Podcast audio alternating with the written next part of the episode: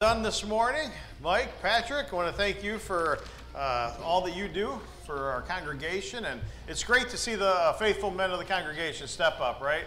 Preside over the Lord's Supper, and Patrick did a fine job, and Mike with his prayer, and Chuck with our singing. And it's as I often say, you know, the church, we need faithful fathers. Amen? Amen. And I want to say happy Father's Day to all those who are fathers that are with us here today. And as one, uh, one individual uh, mentioned this morning, I'm not a father, but I have a couple dogs. I said, well, happy Father's Day to you too, brother. And so, you know, we think about Father's Day. And as we think about Father's Day, it kind of reminds me of a couple illustrations that I've used uh, in the past, and so see if you guys remember. But it were kind of, you know, who here has kids, right? A lot of us have kids. And how many times, as, as a parent, can you give good advice to your children, and it just kind of goes in one ear and out the other, right? And then, like, literally, a friend of the family member, a friend of the family, a church member, somebody else could give the same advice, and they'd be like, I, I see what you're saying. It's like I literally said the same thing. And yet you, had, you, you didn't hear it. And it reminds me of this little illustration about this 14 year old boy who just couldn't stand to be around his dad. And he couldn't stand to be around his dad because he just thought at 14 how dumb his dad was. And it just nothing made nothing he said made sense. But when the boy turned about 21, he was amazed how much the old man learned in 7 years. Doesn't life have a way as we mature, have a, have a, have a, a way of uh, uh, allowing us to see how much we really didn't know and the mistakes and the bad choices that we've made when we were younger? It makes me think of this other illustration where these three boys were talking about their dads.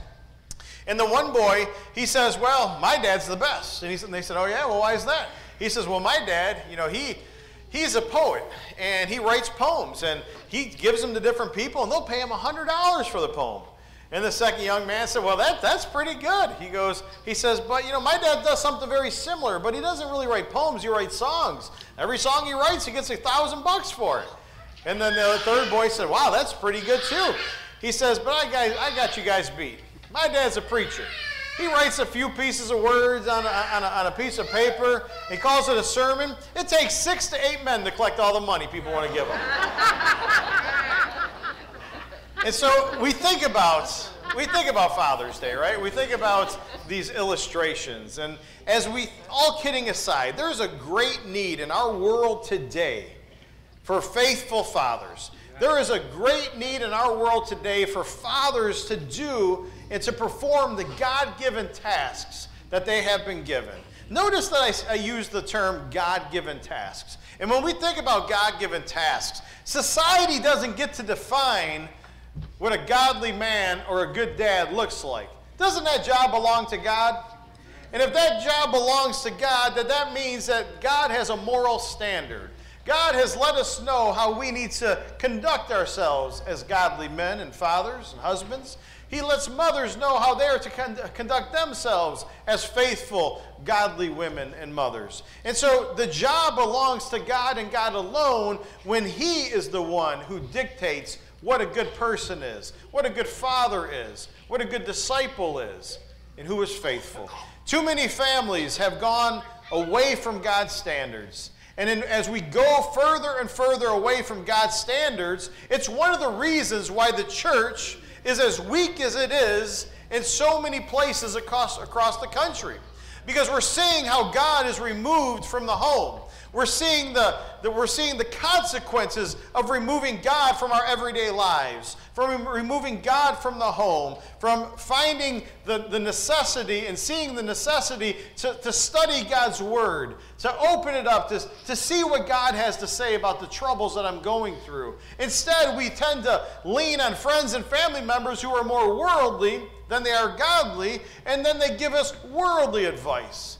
Isn't there a way that seems right unto man, as I often say, but in the end it leads to death? Why does God give us that instruction? Because we know that the righteousness of God is foolishness to men. And so, as we study out this morning and we look at fathers, we look at mothers to a certain extent, and we look at how important it is, fathers have a, an important duty to perform.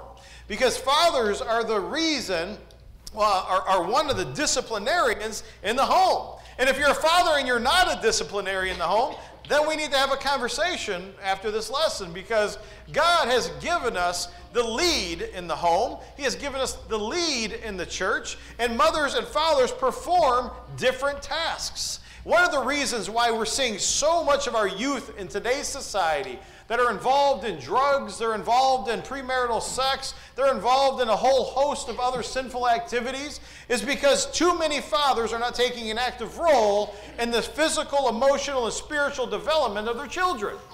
We're seeing that throughout society. And it's time that we, as fathers and grandfathers, realize the awesome responsibility that we have about raising our children, raising up our grandchildren, instilling in them the values that we have learned, instilling them the life experiences that we have uh, picked up along the way. Brethren, it's time that fathers and grandfathers do more than just play ball with their children. It's time we get back to raising them up in the Lord by disciplining them and raising them in the Lord. Many in society, brethren, today contradict the Bible's teachings. Amen? I mean, as, a, as, as a culture, as a society, as a nation, haven't we been going further and further away from God for generations now? And we're seeing the, the cumulative effects of removing God from the home, removing God from society, removing God from schools. And we're seeing the downfall of all these things. There are many that claim that fathers are no longer needed in the home. Did you know that right now we have over 18 and a half million homes in America that are fatherless? 18 and a half million homes that are fatherless in this country. And the statistics don't lie. Children need both their father and mother in the home. Because we know that mothers, they nurture, they comfort, and they cherish. But fathers play an important role as well. Fathers balance things out with discipline, with order, with grit. And so we need both our mothers and our fathers in our home in order to have a godly home, in order to function the way that God had designed the home to function. Because it's God's design to have both the father and mother in the home, and because God had created man to leave his mother and father, to cleave to his wife, and they're to have a special relationship where they have a dual function and they both provide a service in the home for the fulfillment of God's plan. Because when we think about God's plan for the home, it's to have both faithful mothers and faithful fathers leading their children in the Lord by disciplining them in the Lord and raising them up in the love of the Lord. Brethren, in order to have a, a strong church, in order to have a strong society, we need to instill into our hearts and the minds of our children the actually love of God. You guys remember Abraham? He was a faithful father. I think of the first passage of Scripture on the screen behind me in Genesis chapter 18 and verse 19. Notice what the Scriptures say. For I have chosen him, Abraham, so that he may command his children and his household after him to keep the way of the Lord by doing righteousness and justice, so that the Lord may bring upon Abraham all that he has spoken about, about him. You think about the father in the spiritual as the spiritual leader of the home. He is to impart spiritual truths to his children so that they may learn to do God's ways. They may learn according to God's standards, according to God's will. That is the point of Genesis 18 and 19. That God gave Abraham this responsibility to lead his household in righteousness and justice and to do all things to the glory of God. He is to apply justice and he is to apply righteousness in the home. When children have no father in the home, they will lack some of the sense of justice and some of the sense of righteousness. Because many times in a single parent home, the, the parent that is home has to work so much that all of a sudden, who's raising the children? Who's, who's instilling justice and discipline and righteousness into their hearts and minds? Many times they're being more influenced by those of worldliness, those in society, and you're seeing the downfall of the home and culture in American society. Brethren, faithful fathers are crucial to the success of the home, and faithful fathers are cr- crucial to the success of the church. You think about the success of the home, you think about the success of the church. It's only possible if you have faithful fathers, faithful fathers who are faithful to the Lord, first and foremost, faithful to their wives, and faithful to their children, in that order. Because you have to have God as prioritized in your life in order to then be the husband that your wife needs, to be the father that your children need. And so the Lord gives mothers and fathers plenty of instruction as to how we are to raise our children up in the discipline and instruction of the Lord. In Ephesians chapter 6 and verse 4, that you see on the screen behind me, the Apostle uh, Paul wrote to the people of Ephesus. He said, Fathers, do not provoke your children to anger, but do what? Bring them up in the discipline and the instruction of the Lord. Well, isn't that the same thing that God had said to Abraham back in Genesis chapter 18 and verse 19? Slightly different verbiage, but the message is the same. Fathers have a God given role to build up their families. And we raise up our kids in the Lord by training them, by nurturing them, and by admonishing them. Brothers and sisters, numerous studies show that fathers who are faithful have faithful families.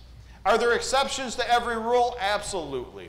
But in the world today, many men have rebelled against God's plan for the leadership in the home, and many men have rebelled against God's plan for leadership in the church. And there was an article on Fox News this past week, and it was talking about the 18.5 million uh, uh, children and the 18.5 million homes that are fatherless. Did you know that right now in America, that we lead the world in fatherless homes? With all of our knowledge, with all of our resources, with all of our wealth, with all of our education, we lead the world in fatherless homes. Has anybody here watched the local or national news recently? How are we doing? I mean, aren't we, see, aren't we seeing skyrocketing crime rates? Aren't we seeing skyrocketing juvenile and adult incarceration? Aren't we seeing skyrocketing sexual immorality? The lack of respect for authority? The disdain for all that is the rule of law? We're seeing those things because of the brokenness of our nation. And it begins because of God being removed from the home, God being removed from society. Now, each and every individual is doing what is right in their own eyes. Anybody here read the book of Judges? Isn't that what was happening in the book of Judges? Anybody here uh, go over and study out the divided kingdom when they were all doing what was right in their own eyes? In the, in the end, we know that God tells us there is a way that seems right unto man, but in the end that leads to death. Not just physical death, but a spiritual death. Like I said, numerous studies show that the father who is faithful will raise up a faithful family. There's exceptions to every rule, but brethren, we know that we must not be just individuals who have a verbal faith, but a, an active faith, a faith that shows the works that shows the love that we have for God in our home. Brethren, many men have rebelled, as I said, against God's plan for the home and God's plan for the church. And it all points back to the broken homes that we are seeing in American society. I can't speak for the rest of the world, but I can speak for here in this nation. We are at a crossroads. We are at a very crossroads and a very dangerous time in this nation as more and more Americans no longer identify with Christianity. Just a couple generations ago, 87% of the country would have identified with some form of Christianity, whether denominational or the Lord's church, but they, we allowed the, the, the will of God, we allowed the law of God to penetrate our society. That's what American society was founded on Judeo Christian principles. And yet now, there's less than 50% of Americans identify with Jesus Christ, identify with the church of Jesus Christ. And as we think about that, it points back to the brokenness of the homes. For we are no longer God fearing. We are no longer uh, put God on the pinnacle of our lives. And we're seeing the destruction of society as you watch the local news. Rather, in children who grow up with regular interaction, regular reprimand, regular influence from godly mothers and fathers, uh, they will grow up to, to, to, to have a huge, make a huge difference, not only in society, but also in the church. Brethren, we need more mothers and fathers who are faithful to the Lord, who are doing their part and doing it to the, to the glory of the Father. As we think about this information here this morning, as Christians fathers, we must have an obvious relationship with God. And I would ask each of us here this morning is our relationship with God obvious to our wives? Is it obvious to our children? Is it obvious to our friends? Is it obvious to our coworkers? Or do our family members see somebody that is totally different on uh, Monday through Saturday than they are when they put on the dress clothes and come to worship on Sunday? Are our families seeing somebody who's different around their friends than they are around Christian brothers and sisters? You see, we need to make sure that we are living out our faith. And it must be more than a verbal belief. Our faith must be seen and heard in love by those who, uh, that are regularly in our lives. I think about uh, another passage of Scripture in Galatians chapter 5 and verse 6. And the Apostle Paul said, For in Christ Jesus neither circumcision or uncircumcision avails anything, but faith working through love availeth much. It reminds me of what James has to say in James chapter 1 and verse 25. But the one who looks intently at the perfect law, the law of liberty, and abides by it, not uh, uh, having become a forgetful hearer, but an effectual doer, this man will be blessed in what he does. Brothers and sisters, the, the point is simple here this morning. Your wife, your children, your relatives, your friends, your coworkers, they need to see that your Christian values are, are, are not just something that you verbalize, but they need to see you by your works and your deeds. You need to talk the talk, but you also need to walk the walk. And that is what faithful fathers do. Faithful fathers aren't afraid to talk to others about God, about Christ, and the Bible. It's just so infuriating to me. I've met so many Christians, whether in the Lord's church or those who consider themselves Christians outside of the Lord's church, and they refuse to have conversations about God, about Christ, about the Bible. How can you call yourself a Christian and are not even willing to have a conversation about the Lord and His Word? I mean, how ludicrous is that? And yet we now are having and seeing that right now in Christian homes, there are, the, the, the, amount of knowledge that is in the home is weaker now than it was in the 50s and 60s. Weaker now than it was in the last generation. Why is that? Because we're slowly but surely slipping away from the Lord and no longer prioritizing God in the home. No longer prioritizing God in culture, in society. And so we're seeing the breakdown of American culture, the breakdown of American society. You see it every time you turn on the national and the local news. And so, brethren, we are in desperate need of faithful fathers, faithful mothers who are willing to step up and do all that God asks them to do. Amen. How do we know if we're a faithful father, a faithful mother? Well, you remember in Matthew, in the Gospel of Matthew, in chapter 6 and verse 33, it said to seek first the kingdom of God and his righteousness, and all the things that you have need of will be added unto you. Brethren, as Christian fathers and mothers, we know if we are seeking the kingdom of God, if we don't allow worldly activities to, to, to have precedence over worship. How many, how many people, Christian families, uh, call themselves Christians, and yet they allow worldly events and activities to take precedence over their faith, precedence over worship, precedence over Bible study, and just fill in the blank. Brethren, because fathers uh, are to be faithful and they're to be the leaders of their home, the spiritual leaders of the home, we need to set a spiritual agenda and not set aside the things of the church, not set aside worship and Bible studies in order so our kids could play in some, uh, some sporting events. They could have dance recitals. They could do all the different things. How can I be the spiritual leader of my home when I set aside God in order to do the events and the activities of the world? You see, brethren, it all begins and ends with us. You heard me say that recently. Faithful Christian fathers will put the needs of others also before their own. I think about this next passage of Scripture that the Apostle Paul wrote to the people of Philippi. In Philippians chapter 2 and verse 3 and 4, it says, Do nothing from selfishness or empty conceits, but with humility of mind, regard one another as more important than yourselves. Do not merely look out for your own personal interest, but look out for the interest of others as well. You know, you look at this passage of Scripture, and we know that as Christian fathers, as Christian mothers, well, we must know the Bible, that we must talk to our children about the scriptures, that we must attend worship services regularly, attend Bible school. Why is it that most congregations, don't we have kind of like a, a 50% rule that 50% of the congregation that comes for worship won't, won't stay for Bible study? Why is it that the auditorium is packed here this morning, but for Bible study we have to sit all the way in the back because we only need about six, seven pews? I, I don't mean to call anybody out or step on anybody's toes. That's just the truth. Why is it that on Sunday night only a handful of people come back? Why is it on Wednesday only half of the congregation comes? I know there are times where work gets in the way, but is it just work or is it all the other worldly activities that take precedence over your faith? That take precedence over your responsibility to God and to the church. Brethren, we must attend services regularly. Why? Because it makes me think of what the Hebrew writer had to say. In Hebrews chapter 10 and verse 25, remember what it said not forsaking our, the assembling of ourselves together, as is the habit of some, but encouraging each other all the more as you see the day drawing near. I can't really, I find it hard to be, uh, for, to tell my children how faithful we are.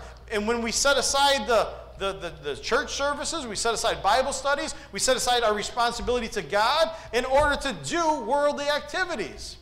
But then when they want to do other worldly activities that you don't necessarily want to do, we say, no, we got to go to worship.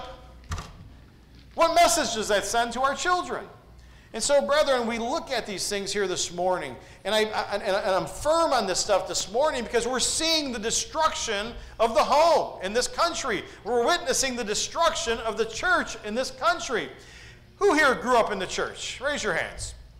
How many of you see the congregations from the time you grew up in the church to 2022 as churches and congregations that are flourishing, that are seeing unprecedented growth?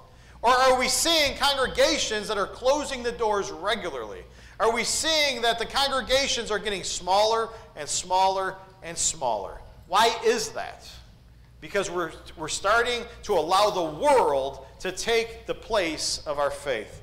Brethren, Christian fathers should be participating in activities of the congregation. Christian fathers need to participate in Sunday school and worship services, as we've seen here this morning.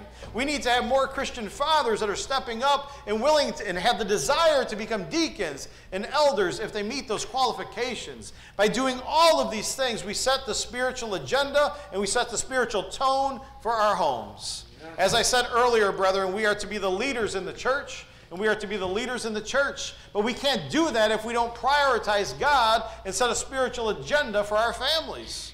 And as faithful Christians, brethren, we must, must, must, must love our wives as Christ loved the church.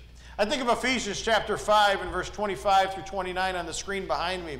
It says, Husbands are to love your wives just as Christ also loved the church and gave himself up for her it says in verse 26, so that he might sanctify her, having cleansed her by the washing of the water with the word, that he might present himself the church in all her glory, having no spot, no wrinkle, or any such thing, but that she should be holy and blameless. It goes on in verse 28 and 29, and it says, So husbands also ought to love your own wives as their own bodies. For he who loves his own wife loves himself. For no one loves, for no one has ever hated his own flesh, but, but he uh, nourishes and cherishes it, just as Christ has also done to the church. Brothers and sisters, before we close this lesson down, I want to touch on a couple more things. Because in reality, we are seeing another breakdown in Christian homes where Christian men are not valuing, loving, nurturing, cherishing their wives as God has called us to do.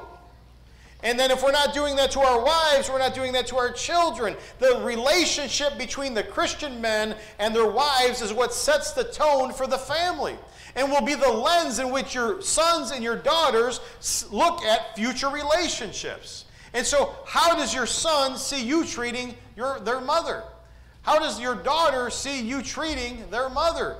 Christian fathers must praise their wives on a regular basis. We must not only just praise our wives and to teach their sons to how, how we are to treat, how we are to talk to women, but we are to show our daughters what a godly, good Christian man looks like. So hopefully she can then also seek somebody out that is going to treat her as her father had treated her. Husbands should always be kind, loving, patient, as well as gentle to their wives and their children. Brethren, that is why the Apostle Paul said in Colossians chapter 3 and 19 that husbands are to love your wives and not to be bitter towards them. We see something similar, as I already read in Ephesians chapter 6 and verse 4, with men dealing with their children. Brethren, when it comes to our children, the best way is to lead by our Christian example, is it not? We are to lead by example. A Christian father provides for his children, and that is something that we do through our work and through the effort that we put in in order to teach them, in order to nourish them, in order to teach them about righteousness and justice. 1 Timothy chapter 5 and verse 8 tells us in scripture, but if anyone does not provide for his own and especially for those of his household, he has denied the faith and he's worse than an unbeliever. Because as Christian fathers, we need to make sure that we are providing for our children, providing for our families. And fathers, we also must train up the children. We train up the children in the Lord to live out their faith just as they see from their faithful fathers. Are the children in the home today seeing their fathers just speak about God, or are they seeing them live out their faith? You see, brethren, these are the things that we need to do to reverse the trend that we're seeing in this nation because we are to be the leaders of the home. We are to be the leaders in these congregations. And so, are they seeing hypocrites in the home, or are they seeing faithful men of God? Only you and your family can answer that question. But I would hope that each and everybody here today is, is setting the example, the ultimate example, as to how their sons and daughters are to, to look at their, their mothers and their fathers as either being faithful or being hypocrites. I will say, I'll say this as I close this down. A faithful father will present, will be present in the life of his children. But not only be present in the life of his children, but he will praise them, he will instruct them, he will discipline them, and He will encourage them, and ultimately He will love them. Brethren, as we close this down, faithful fathers need to, are, are crucial to the building up of the church. Faithful fathers are crucial to the building up of the home. And we have 18 and a half million homes in this country that are fatherless, that are single parent homes. And we're seeing the destruction of the home in this nation. We're seeing the destruction of the church in this nation because we've allowed worldliness to be more important than godliness. We are to seek first the kingdom of God, and God will add unto us all that we have need of. But we need to make, uh, we need to, uh, to prioritize our faith. We need to set a spiritual agenda and stop allowing the world to dictate what comes first. Brothers and sisters, if you're hearing this message today, and if you're a father here today and you're not living up to what you know the standard that God has set forth, talk to your elders. Talk to myself. Let us see if we can help you some way, somehow. Because I'm here to tell you if you're not doing these things today, it's okay because you can change. Because Romans chapter 12 and verse 1 and 2 tells us we are to renew our mind, we're to transform our minds, and that we can become like Christ. That we are to strive to uh, continue to add to our Christian walk the fruit of the Spirit faith, love, joy, peace, patience, kindness, goodness, gentleness, faithfulness, self control. Brethren, if you need help today with your marriages, with your children, with being a faithful man of God, please talk to your elders. Please talk to me. Let us help you in any way that we can. But if you're not a child of God and you're hearing this message today and your desire has been to become a child of God, you can come forward this morning. You can be baptized for the remission of your sins. You'll receive the gift of the Holy Spirit, and God Himself adds you to the church. Come forward as we stand and sing the song of invitation.